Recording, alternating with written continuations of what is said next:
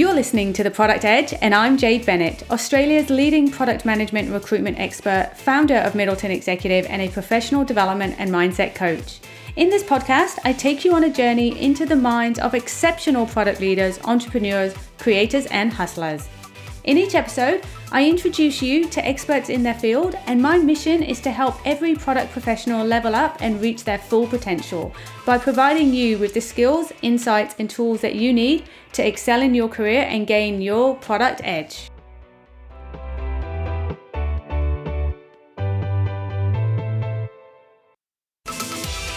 I'm Georgia Hart, Principal Consultant at Middleton Executive and your guest host. I'm passionate about all things product and tech and can't wait to explore some amazing topics with Australia's top product leaders. Joining me today is the infamous Kent Weathers. Kent is the Chief Product Officer at BrainMates and Director of the Association of Product Professionals, a global industry body for product people. They represent the people and practices and work tirelessly to advance the profession of product management. He is a leader with 20 years of experience bringing technology products to market. He's founded a tech startup in the US and led the company for 14 years as CEO before exiting and going on an epic year long adventure with his family on a 52 foot yacht.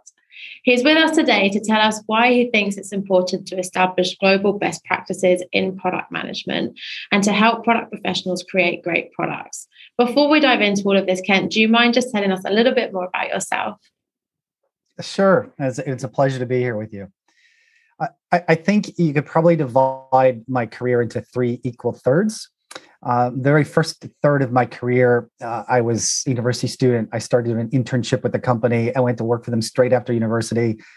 Uh, and my why at that hmm. time what was driving me was I simply wanted to build my business skills and I wanted to build my leadership ability. And I was measuring my success by was I getting more responsibility? Was I leading? Was I now starting to manage? Was I managing people? Was I managing a team? Was I managing a bigger team? Was I managing a country? um, and uh, that uh, that led me to Australia for the first time. It was a U.S. company. At 26, I came out to run the Australian division for that that organization, and that part of my career is when I really fell in love with frameworks. I called them duplicatable systems. I, I, believe that if you had a great program, you could put anyone inside it and they should get the same results you did. Uh, now, your why always starts to change as you go through your life, and mine did too. Uh, I was working for a global corporate, uh, and I started to have this itch to prove could I do it for myself? Could I go create my own company or my own organization? And so we went back to the States and I founded my own tech startup. It was just me and one developer when we, we began. And I remember when I was looking around and there was over 60 full-time developers, and I was thinking, wow, that we've really started to scale this, this organization. But that was when I fell in love with product management because we were building and bringing products to market. And I used that previous love of frameworks to scale that organization because I had to build teams and then later functions that could get the same results that I did. And so frameworks and product, that was what I was all about. Uh, when we took the exit, uh, we did spend that year that you just mentioned uh, sailing across the South Pacific from North America back to Australia. Uh, and, and here we are. And the third part of my career, I'm currently the chief product officer at BrainMates, which is a uh, the premier product management services firm in the APAC region, where we teach organizations how to transform their practices. And I'm using frameworks and product in this current role. I, am really happy about that. And as a director of the Association of Product Professionals, we're working at global best practices across the globe, across industries, across organization side for the product practice. And that's who I am. And it's so impressive, and I cannot wait to dive in more. Um, look, product management, it's been evolving for the last 20 years, if not even longer. Um, what was your main driver to establish the Association for Product Management? And why do you think now is the right time to do that? Yeah, it, it's because the problem that we're seeing today. uh, you know, over the last 20 years, as, as product has developed from something nascent to something more developed, we're seeing more and more organizations hire them particularly in the last 10 years, more and more organizations are hiring them. In the last five years, everyone's hiring them. So people don't even know what a product manager is, but they know they have to have one, right? And it's really that explosion in organizations that suddenly have product teams and they're, they're organizations that have no idea what good product practice is. And, and what we're seeing happen training organizations that train in product or consulting organizations who go into these organizations and consult and try to help them learn what product is. Well, 70% of what those consulting or training organizations teach is the same. But everything is differentiated into proprietary framework or mythology. Of course, that's just good product work, right? That's how they they sell that that practice. But that means that one consultant comes in an organization and says you must change and start doing it this way and the organization says yes but that's just your method. And the other consultant said to do it a different way and the next one's going to say something else. And that means we don't have any global or industry wide standards or best practices. And so organizations themselves are not changing and they're not empowering all these product people to do good product work.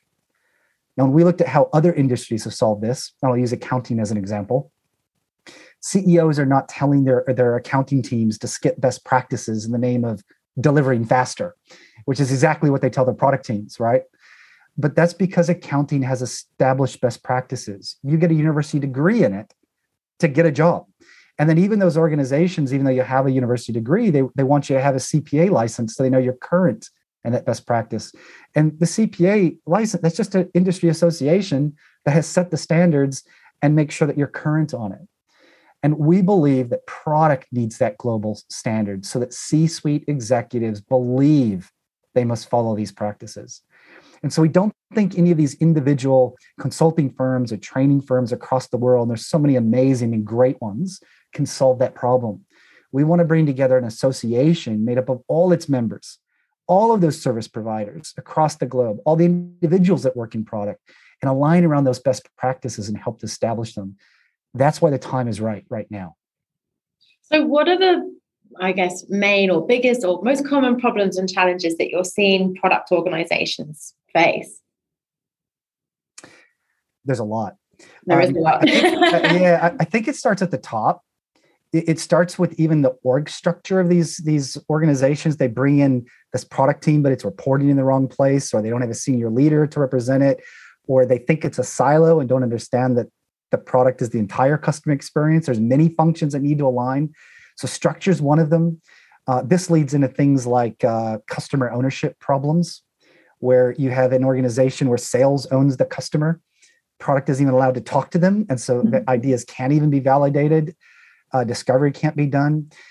One of the big ones, one of the hot topics in the last 12 months, and we've talked to a lot of HR teams, capability uplift teams, um, people and culture teams, there's a lot of hiring problems where organizations are hiring product people thinking that they'll be good at this role because they were good at a role that looked like that at another organization.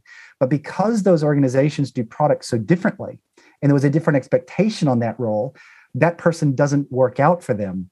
Or worse, the big trend we're seeing the last six to nine months is product people are only giving organizations about six months before they decide this isn't actually a good place for product people. And they've been hired and onboarded and they're leaving and they're going somewhere else because there was a mismatch in that expectation. That's something that's really, really prevalent right now. Um, we're also seeing, because of all of these issues, strategies coming from the executive team down into product, and product people are really just delivery teams they're not validating ideas, not working with the customers. But I think all of those things go back to one issue. The organization doesn't understand what good practice is, what it looks like, and how to know if they're hiring the right people for that role. Yeah, and I, I touched on that with in another episode with Ben Wertz, where we talked about hiring your first product manager. And I think um, hopefully you'll agree that I think it's important for CEOs, founders, whoever it might be, recruiting these product managers to, to follow that skill gap analysis. Why are we hiring this person? What do we need this person to achieve? And the outcomes, focusing on the outcomes. Um, what, what would you say is, I think, the most important practice for an organization to start with? Is there just one, or is there going to be multiple that you know you're going to be putting, helping them implement? Mm.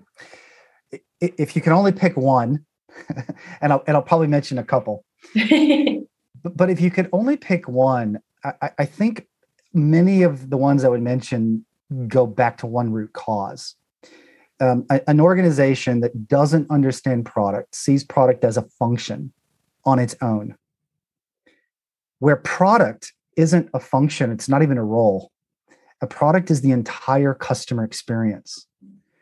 And a product isn't defined by our org structure or how we view our product or our product portfolio, but it's viewed by how the customer sees the, the, the product. And, and here's what I mean the product is how did I hear about the product? How did I buy it? What was that experience like?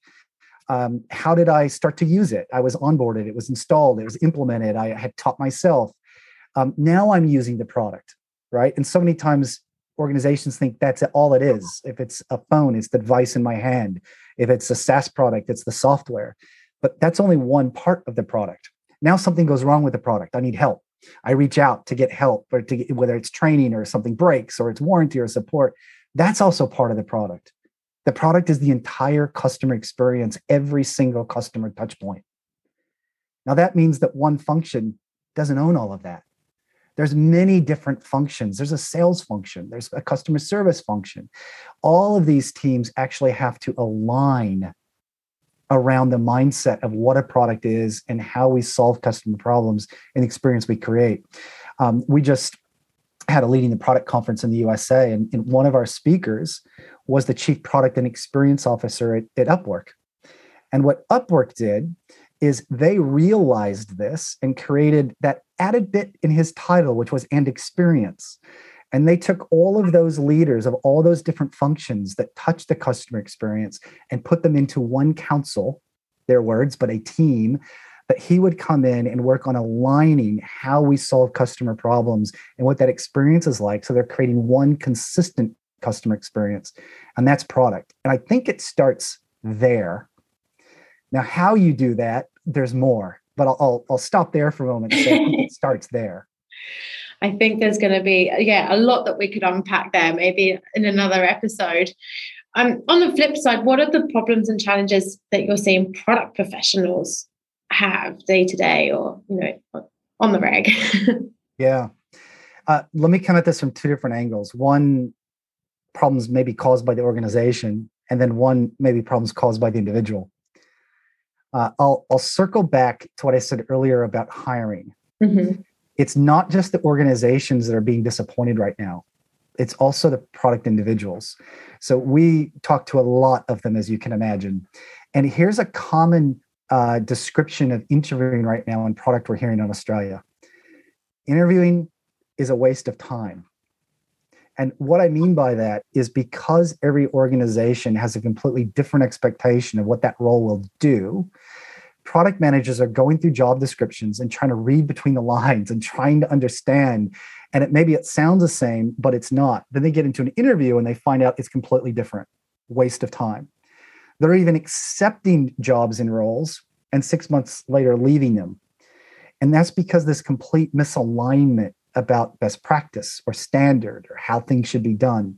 Um, I think that's an issue. Uh, I think another challenge that we're seeing is that organizations, because they don't understand those best practices, they're not empowering their product people to do good product work.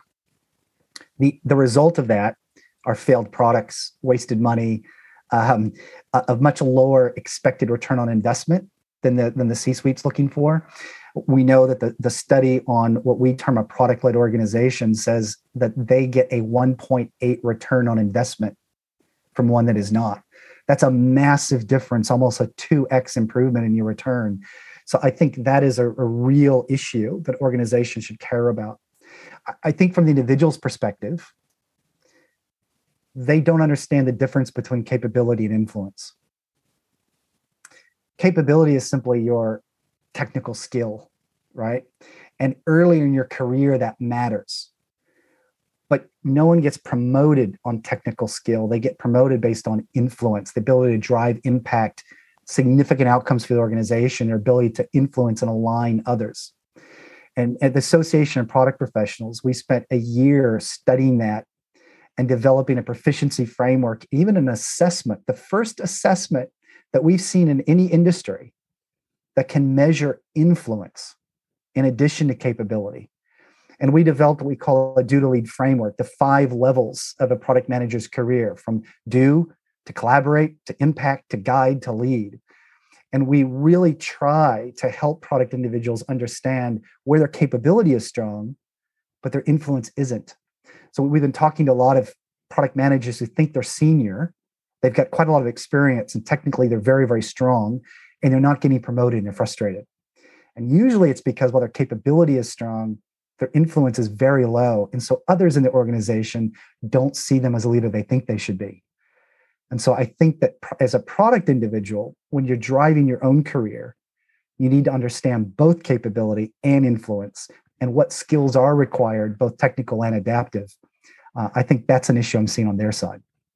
Yeah, and I can I, I can see where see that translating when we're you know recruiting at Middleton Executive, and especially when you go back to uh, hiring managers not really understanding what it is that they need from this person. And if you don't know what you're hiring, how are you supposed to interview somebody for that? So we really challenge hiring managers of why they want to hire this person. And again, going back to the outcomes so that we can find that right person who is either going to focus on the roadmaps or the strategy or, you know, bringing the product to market. That's um, so important. I, I, I'm sure you have these conversations with these clients all the time because we see a lot of job ads that look like just a copy and paste from every yeah. other job ad, right? They oh, what are other people saying? And we we've broken down our framework into 26 specific skills that are required in product. 20 are technical and six are adaptive. But they're divided into what we call quadrants, and those indicate role specialization. And that's what you were just talking about, right? So if you're looking for someone that is literally just going to sit with a delivery team and, and write user stories. Well, you need someone with that specific skill set. You don't want to hire someone that thinks they're coming in to do customer validation and research and discovery. That's a different skill set, right? And, and being clear on what that job description is, is for. What level of seniority do I need? What role specialization skill do I need? That will help you speak to the market better and find that recruit that is going to work out in your role and also will stay with you.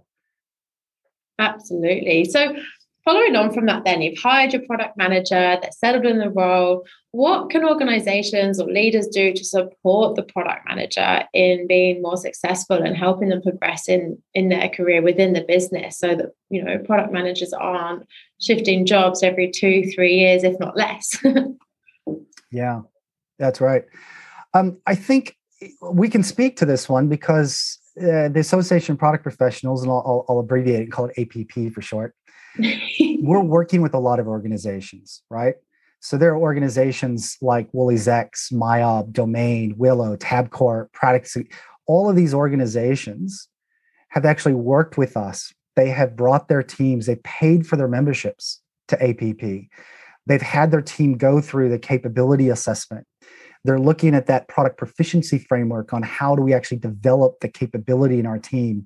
And I think through this process, we're really putting our finger on something.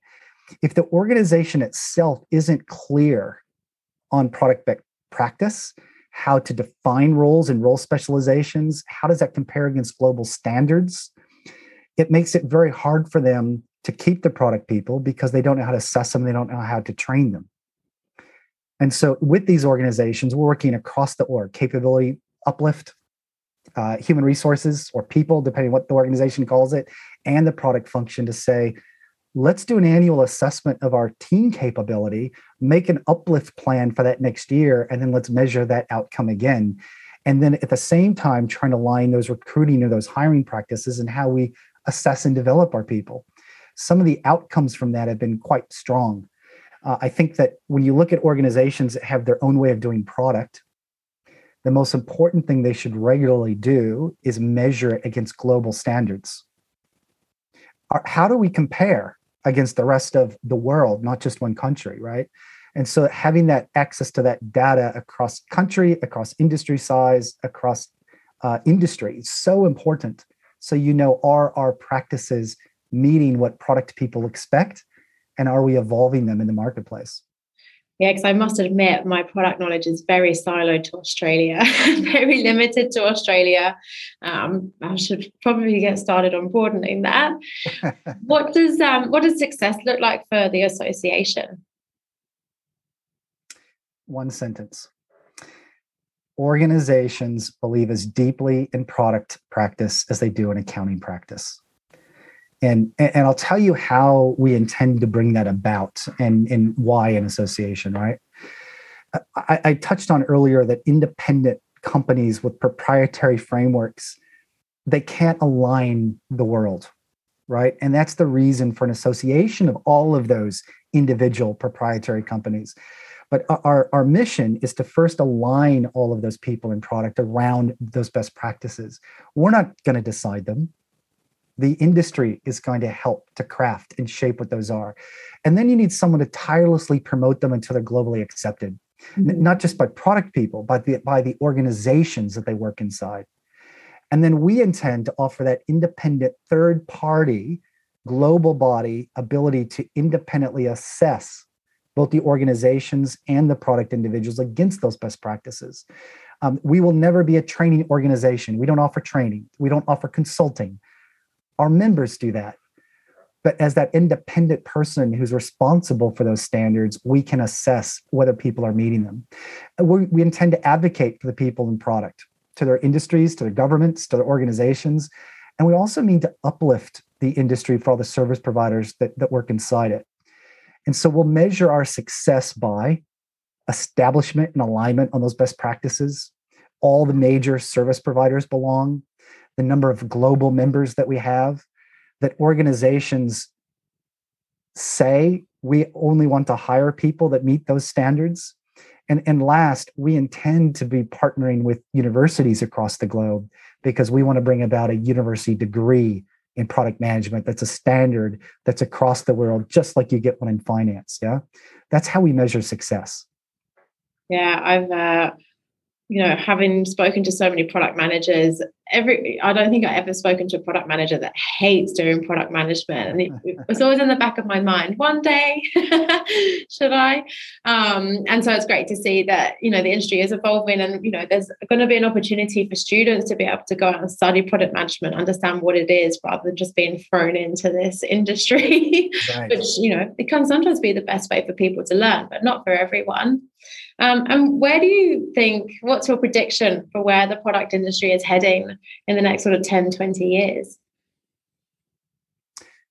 Well, when you, you simply look at the trends of where we are today and, and how they're accelerating, there's about 800,000 people that are currently not used to, but currently holding a job inside a product management function. Uh, I expect that number to double in, in the next 10 years. This is a prevailing trend. It's a very hot role. It's one that's going to mm-hmm. be increasing. I believe those roles will start to specialize. That as we start to, to see those global best practices coalescing around the world, we won't have these catch-all copy-paste roles that that seems like they can do everything. We're going to see specialization inside industry. We're already seeing some of that today. And I believe we're going to see that university degree. I believe that we will see a very different experience as a product person 10 years from now. And we intend to be an organization that helps to make that happen. We know that organizations that are product led, to use that term I referenced, have a 1.8 return on investment. That means better products, better outcomes for the customers, better outcomes for the business. And I guess my challenge to any organizations that listen to your, your podcast are is will your organization be one of them? And for product professionals, my question to you would be Will you be one of the people that contribute to your profession and help make that happen? And you can do that at the Association of Product Professionals. So cool. I, uh, yeah, I'm going to be sending this episode out to everybody to have a listen to. Kent, would love to know a little bit more about you. What's what would you say has been your greatest achievement to date in your career? Mm. Um, is is that question limited to career or is that life? No, it can be in your life. I mean, look, I think the whole year on the yacht was a pretty incredible achievement to sail from Australia to America. Sorry, yeah. other way around. Well, I'll, I'll tell you this. Um, when I was in year two, I had to write an essay called What I Will Do When I Grow Up. My mother kept that essay for 30 years and gave it to me right before I sailed off from North wow. America. Because what I wrote when I was eight years old was I will grow up to have 45 boats and I will cross the sea. Now, I have no idea why 45 boats, that's an talking. Having had one, uh, 45 blows my mind. But I did grow up to cross the sea. I, I remember as a, as a child reading Mutiny on the Bounty. People ask me, what was the book that had the most impact on your life? And I answer Mutiny on the Bounty. And they say, what? Um, and that's because I fell in love with the South Pacific. And what I imagined was not just visiting it and not just sailing there, but captaining my own ship there right? That's that's the heroes that I was reading about. Uh, and to do that, it's not as easy as it sounds. Mm-hmm. Um, one of the things that I had to do was design a life that would allow that. Uh, I had to design a business that could generate the income that would that would pay for that and let you take that sort of time and in, in the type of trip that you want to take. I had to learn a lot of skills. I had to acquire things, right? And it's it's one thing to go for a two hour Sunday sail. It's another thing to, to cross an ocean. Uh, so to me, that's probably my greatest accomplishment. Yeah, it's an, it's an incredible accomplishment that I don't think many people would ever have the what's the word I'm looking for? It wouldn't even cross their mind, I don't think, to try and achieve something like that. So I'm very jealous. Um, and what's the biggest obstacle that you've had to overcome? Hmm. Um, I'm going to say me and and here's what I mean by that. We, I think all of us inside, especially when you start to see success in your career, it's easy to think you're the smartest person in the world, right? That it's you and it's not the people around you. And when I was in my early 20s, I, I thought that way. And, and and I could struggle with that. And then if I was managing or leading people that weren't performing to the same level I was, I could get frustrated very, very quickly, right? Or you wouldn't listen to the people around you that were wiser or smarter.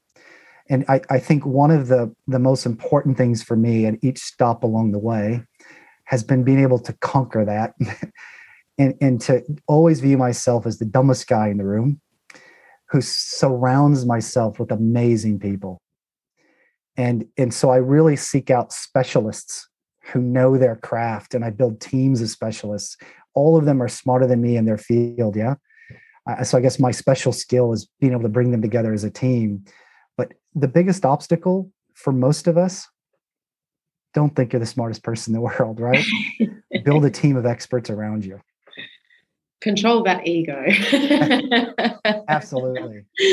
Kent, it's always an amazing time chatting to you. I find you such an influential person and speaker. Can't wait to see what happens with uh, APP and, and the, the change that you're going to make in the industry. How can people stay connected with you?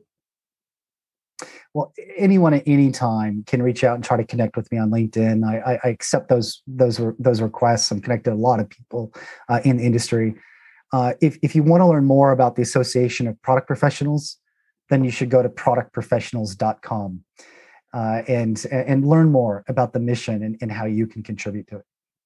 Yeah, we'll um, we'll add all of the links in the show notes for sure. And lastly, what would be your one piece of advice for product managers? Be intentional about your career.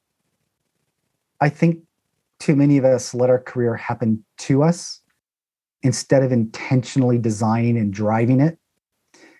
And I believe that starts with knowing where you want to go, who you want to be, and then having the help to honestly assess where you are and then design the plan to fill those gaps. Uh, and, I, and I'd really encourage you to do that and to focus on the influence or the adaptive skills because that's really what makes all the difference. Awesome. Kent, thank you so much for your time today It's been great chatting to you. It was wonderful being here. Thank you for listening to The Product Edge brought to you by Middleton Executive. You can head to theproductedge.com.au to subscribe to Australia's number one podcast for all things product management. I would love for you to subscribe, rate, and leave us a review. Until next time, I look forward to introducing you to more product leaders, entrepreneurs, creators, and hustlers who will share their insights and experiences to help you level up and reach your full potential.